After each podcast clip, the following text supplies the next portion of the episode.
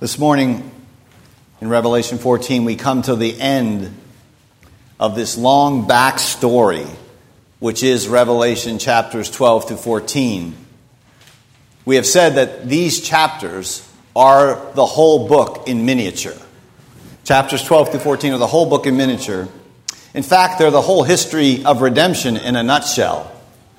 So, as we open today, let me take a, a minute or two just to summarize the terrain. Chapter 12 started with the conflict, which goes all the way back to Genesis, between the woman clothed with the sun, faithful Israel, and the dragon figure who is the ancient serpent. And that story culminates in the birth of the male child, the Christ, who the devil seeks to devour. This is all in Revelation 12. But the Christ is destined to rule all nations. He defeats the dragon, and he's caught up to God and his throne. And what followed then was the, the throwing down, the expulsion of the accuser from heaven. The text says he comes down with great wrath. And he pursues the church into the wilderness where the church is kept and nourished by God. And then the story, again, John is retelling the history of redemption in these three chapters. The story moves in chapter 13 to matters more immediately relevant to the churches in Asia Minor and to the church historically.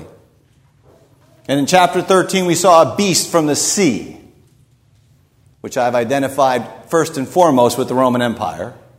And then there was a second beast. There was a beast from the land, the propaganda arm of the empire. And these beasts jointly wage war on the saints. They conquer and even kill the saints. And then in chapter 14, which we finished this morning, we rush toward the consummation. In this, in this chapter, it opens with a description, a picture of the Lamb's holy army victorious, called the first fruits, seated with the Lamb in the heavenly Zion, in the midst of what appear to be apparent earthly defeat. And then last week we saw a series of warnings from three angels. The first proclaimed this everlasting gospel to the unbelieving world for the last time. The second prophetically foretold of the fall of Babel, Babylon and the beast. And the third depicted the end, the horrific end for the followers of the beast. And in the midst of this, throughout, the saints are being called to endurance. And this morning, then, as we come to an end to this little backstory, these three chapters, the promised judgment is finally at hand. And so we'll look at the text under two headings the grain harvest and the grape harvest. The outline is there in the back inside page of your bulletin. So, first, there's a grain harvest. In verse 14, so this is Revelation 14, verse 14. John looks, he sees a white cloud. This is the glory cloud. This is God's mobile throne. When you see imagery like this, you should think the pillar of fire and cloud that followed Israel, the hovering of God, dove like, over Israel in the wilderness, the cloud which filled the Holy of Holies. This is God's throne presence. You should think of the opening of the book when it tells us that soon, Revelation chapter 1, verse 7, that Jesus will be coming on the clouds in glory. And seated on this cloud is one like a son of man. There should be no doubt that this figure is Jesus himself. In the prophetic literature in the Bible, when this cloud would appear, it's, the cloud is called a theophany, a God appearing. And when by prophetic sight one could peer inside the cloud. One would see a throne with a figure on it, like Isaiah did in Isaiah chapter 6. Or much like John saw earlier in Revelation 4 and 5.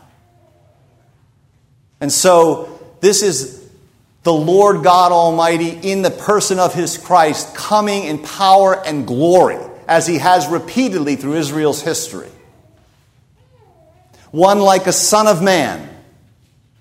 That is the exact terminology used of the enthroned Messiah caught up to God and his throne in Daniel chapter 7.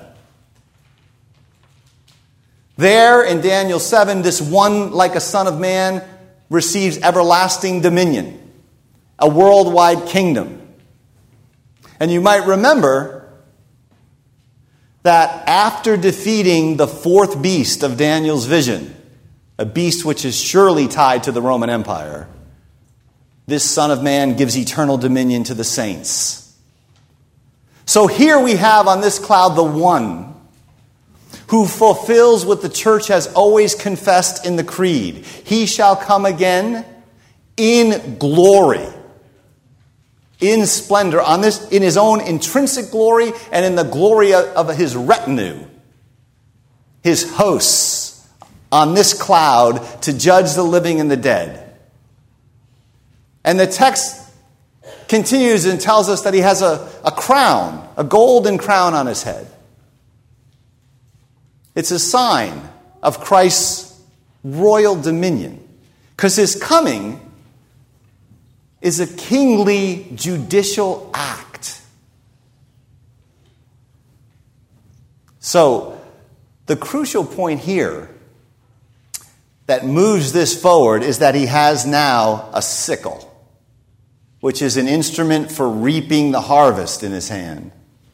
And so, what we have in this picture is the end of the age. We have the wheat and the tares about to be separated, which was why that was the gospel reading we just heard. And so, in verse 15, another angel comes out of the temple. Notice that in the text. The angel comes out of the temple. That is, the angel comes out of God's heavenly temple, his throne room. You know, we've talked a lot about how in Revelation we want to sort of reconfigure our imaginations so that we sort of see the world with the kind of uh, mental furniture that God, that God, through John, is supplying for us. So, when you see clouds and you look up and you see clouds, you should think of this cloud. You should think of the glory cloud, of the cloud that followed Israel in the wilderness of the cloud which descended into the temple and sits over the cherubim. And you should think that th- that cloud is God's mobile throne, and if I could peer inside of it, I would see into the heavenly temple itself, into God's own throne room. And that's why the text connects the cloud with another angel, which comes out of the heavenly temple. And so this angel comes out and calls out with a loud voice to the one who sits on the cloud and says, Take your sickle and reap, for the time to reap has come. Two, two things are worth noting here, I think. First, th- no, this is not the gathering of the harvest by the church throughout the age. This here is the final hour. The hour to reap has come, and the harvest of the earth here is fully ripe. And secondly, this is a redemptive, saving reaping of the nations. Here, what's going on is the elect. The people of God are being gathered in. The image is totally positive. The harvest is depicted as a wholesome grain harvest without any subsequent threshing or burning of the chaff. And so, this is part of the reason that the Lamb's victorious army at the beginning of this chapter was called the firstfruits of the earth. The righteous firstfruits of the earth in the beginning of chapter 14 demand a full harvest of the righteous of the earth at the end of chapter 14. Revelation is nothing if not beautifully, literarily structured. And so the prophetic witness of the church, in the face of, of beasts and propaganda, has prepared a full harvest.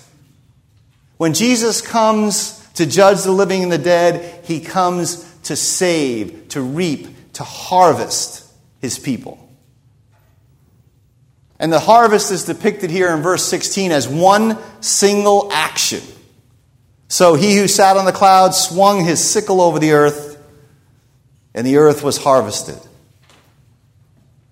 This earth, think about it to this point in Revelation, the earth has been the domain of the beast. It has been the scene of these horrific seal and trumpet judgments.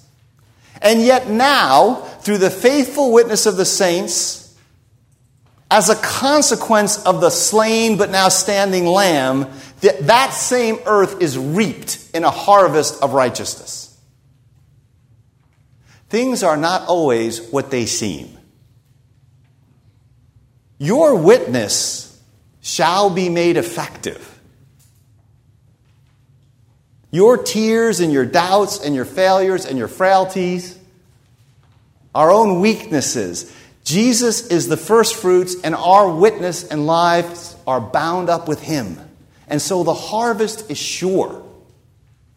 There has been very little indication in Revelation to this point that there was a worldwide harvest of grain coming. Yet, nevertheless, underneath and in the midst of things, God is working through the seed you sow, through your witness. So, the second thing I want to point out here is the second major point is the, is the grape harvest. In, in verse 17, another angel comes out of the temple in heaven. As an aside uh, about John's literary art, there are seven angels in this, uh, well, seven figures, six angels just in chapter 14. Three angels at the beginning, Jesus, the one like a son of man on a cloud in the middle, and then three angels after that. So John has Jesus flanked literally by his heavenly hosts in glory. So yet another angel comes out of the temple in heaven, and he has a sharp sickle. Then a third angel comes out from the altar. This is the heavenly incense altar. And this angel is said to have authority over the fire.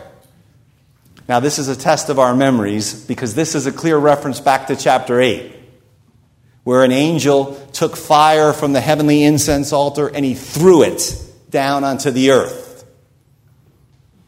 Right? This is another, I think, crucial point to get from Revelation. That incense fire was, the text back there in chapter 8 tells us this. That incense fire was the prayers of the saints. Remember, prayer goes up, judgment comes down, or salvation comes down. And thus we called prayer after the great title of Eugene Peterson's book, Reversed Thunder. We pray God's word back to him, and thunder comes back. And so, the prayers of the saints, which echo the prayers of the martyrs under the altar in Revelation 6, these are what precipitate not only judgments in history, get this, but the final judgment which is about to be the final judgment of the wicked, which is about to be depicted here. So it is subtle. John does this subtly, but you should pick this up. You are and are called to be a shaper of history through your prayers. Your prayers shape big event. They're more important than the G7 summit. You are a shaper of history. You look for and you hasten the coming of the kingdom. And you shape that when you pray, Thy kingdom come. And thus, all of our prayers are bent toward this end. We pray with this scene in view. Not just some of our prayers, but all of them are oriented this way. I mean, after all, at the heart of prayer is communion with God in his heavenly temple. In other words, at the heart of praying is a desire to be united with the one to whom we pray. And if that desire is at the heart of prayer, then the coming eschatological glory is at the heart of prayer. This way, prayer does not, is not simply a list of things, it's a longing, it's a yearning. That's what's at the heart of it. And so John is depicting this, saying, Your prayers precipitate not only judgment, but they call forth the kingdom. So, the angel calls out with a loud voice to the other angel with a sickle and says, Take your sharp sickle, gather the clusters from the earth's vine, because the grapes are ripe, meaning they're full of juice. And this harvest here then has to be distinguished from the grain harvest. This is a second harvest. It's distinct. It's the judgment of the wicked depicted as ripe grapes. And they're first gathered, and then they're trodden in this winepress. So, verse 19 the angel swings his sickle across the earth, and then harvests the grapes, throws the grapes into the winepress, and the winepress here is called the Great Winepress of God's Wrath.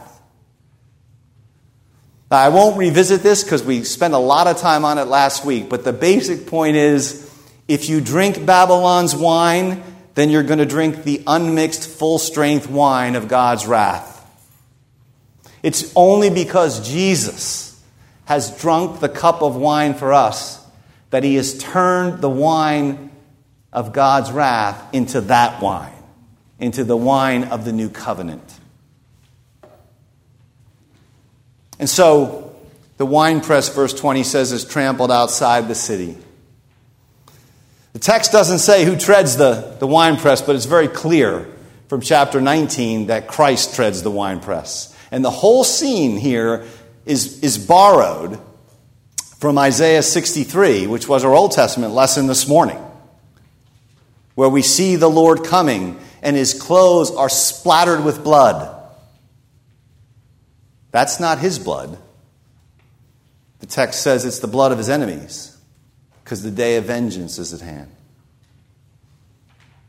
And so, what has happened here is the Holy Church, which John told us earlier, for many times, but particularly in chapter 11, he said the Holy Church is going to be given over to the nations to be trampled underfoot.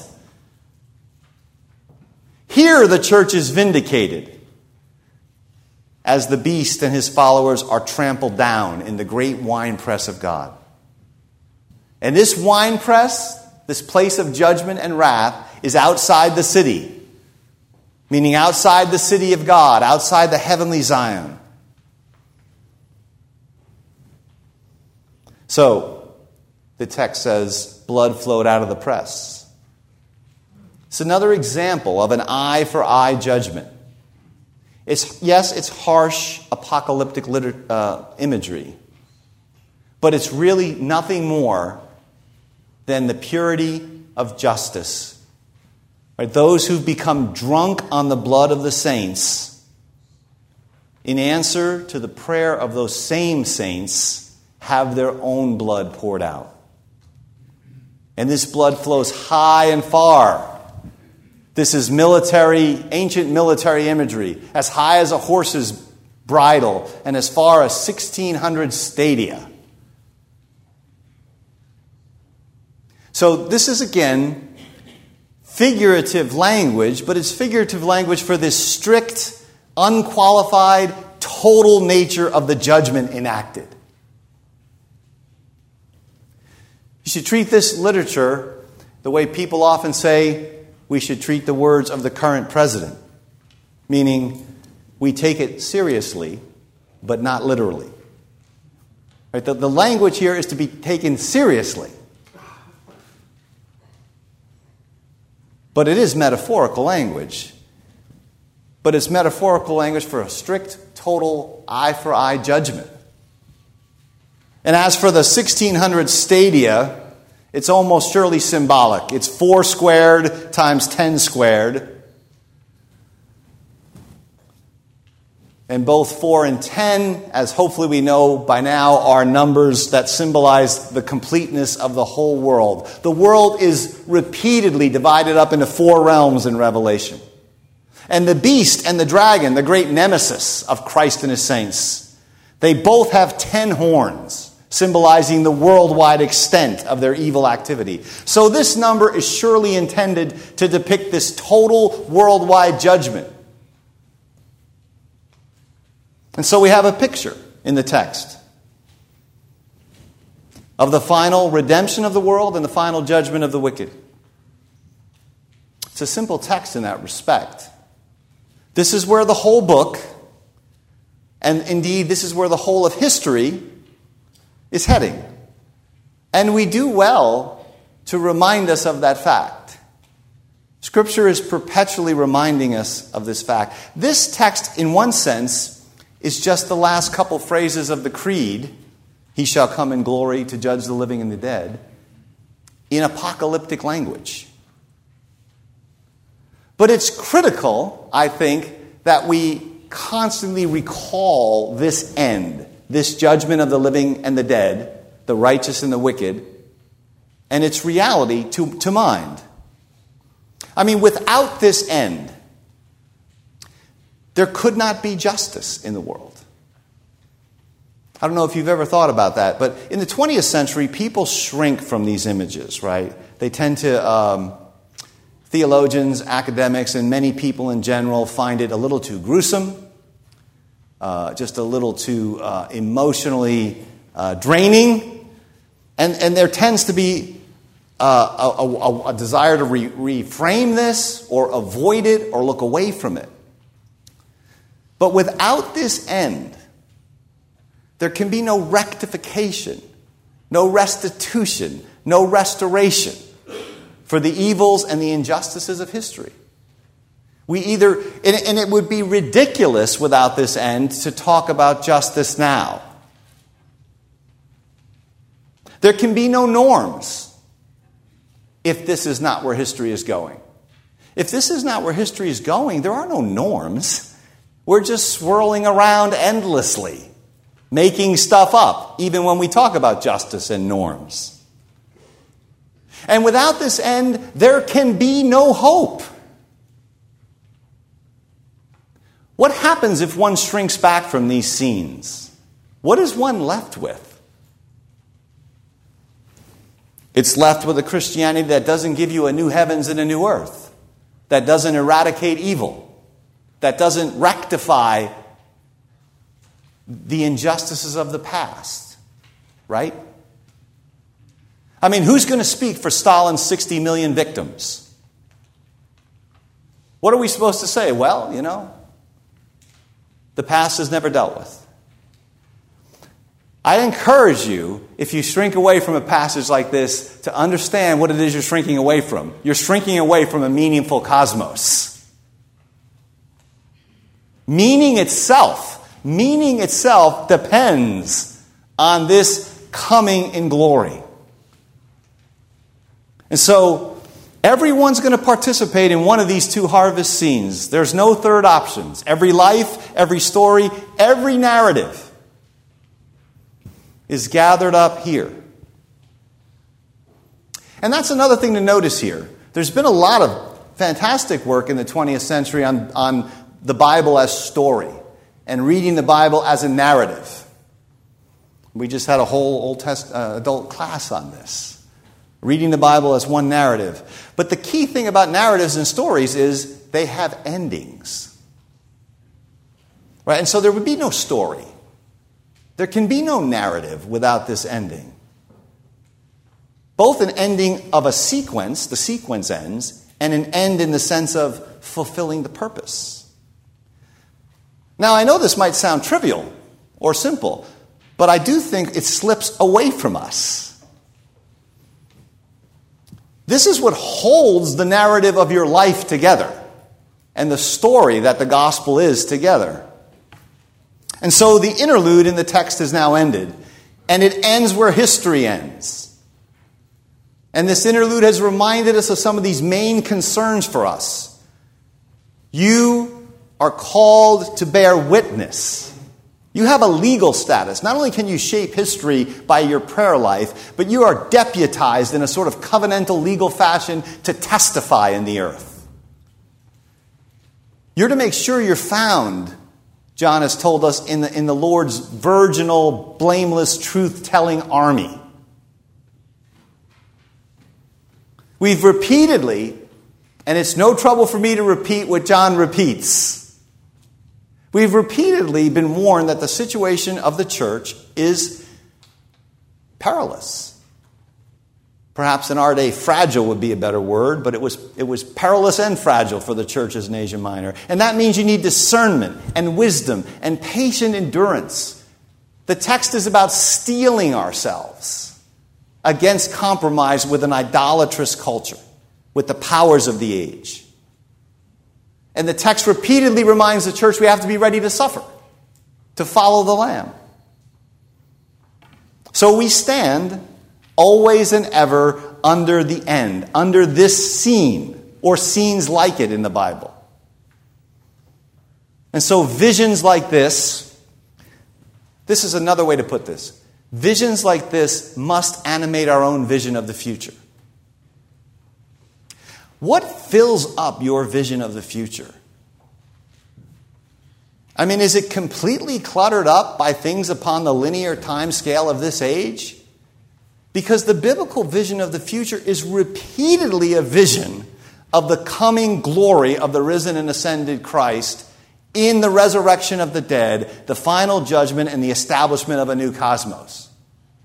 Text after text after text after text after text directs our eyes to this vision, and we're constantly bending them back into the shrunken frame of this age. These visions must animate our vision of the future. This is to be the dominant conception we have of our own futures.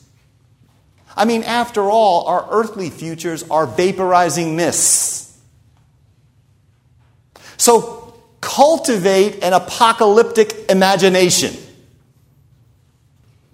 The Christian hope impinges back into this age and infuses itself at every point, and it's to shape and to then shatter and reshape our thinking and our acting with its transformative power. So stand fast with this hope, and in this hope, and in this vision. He who endures to the end, he who ripens into mature grain, shall be saved. Amen.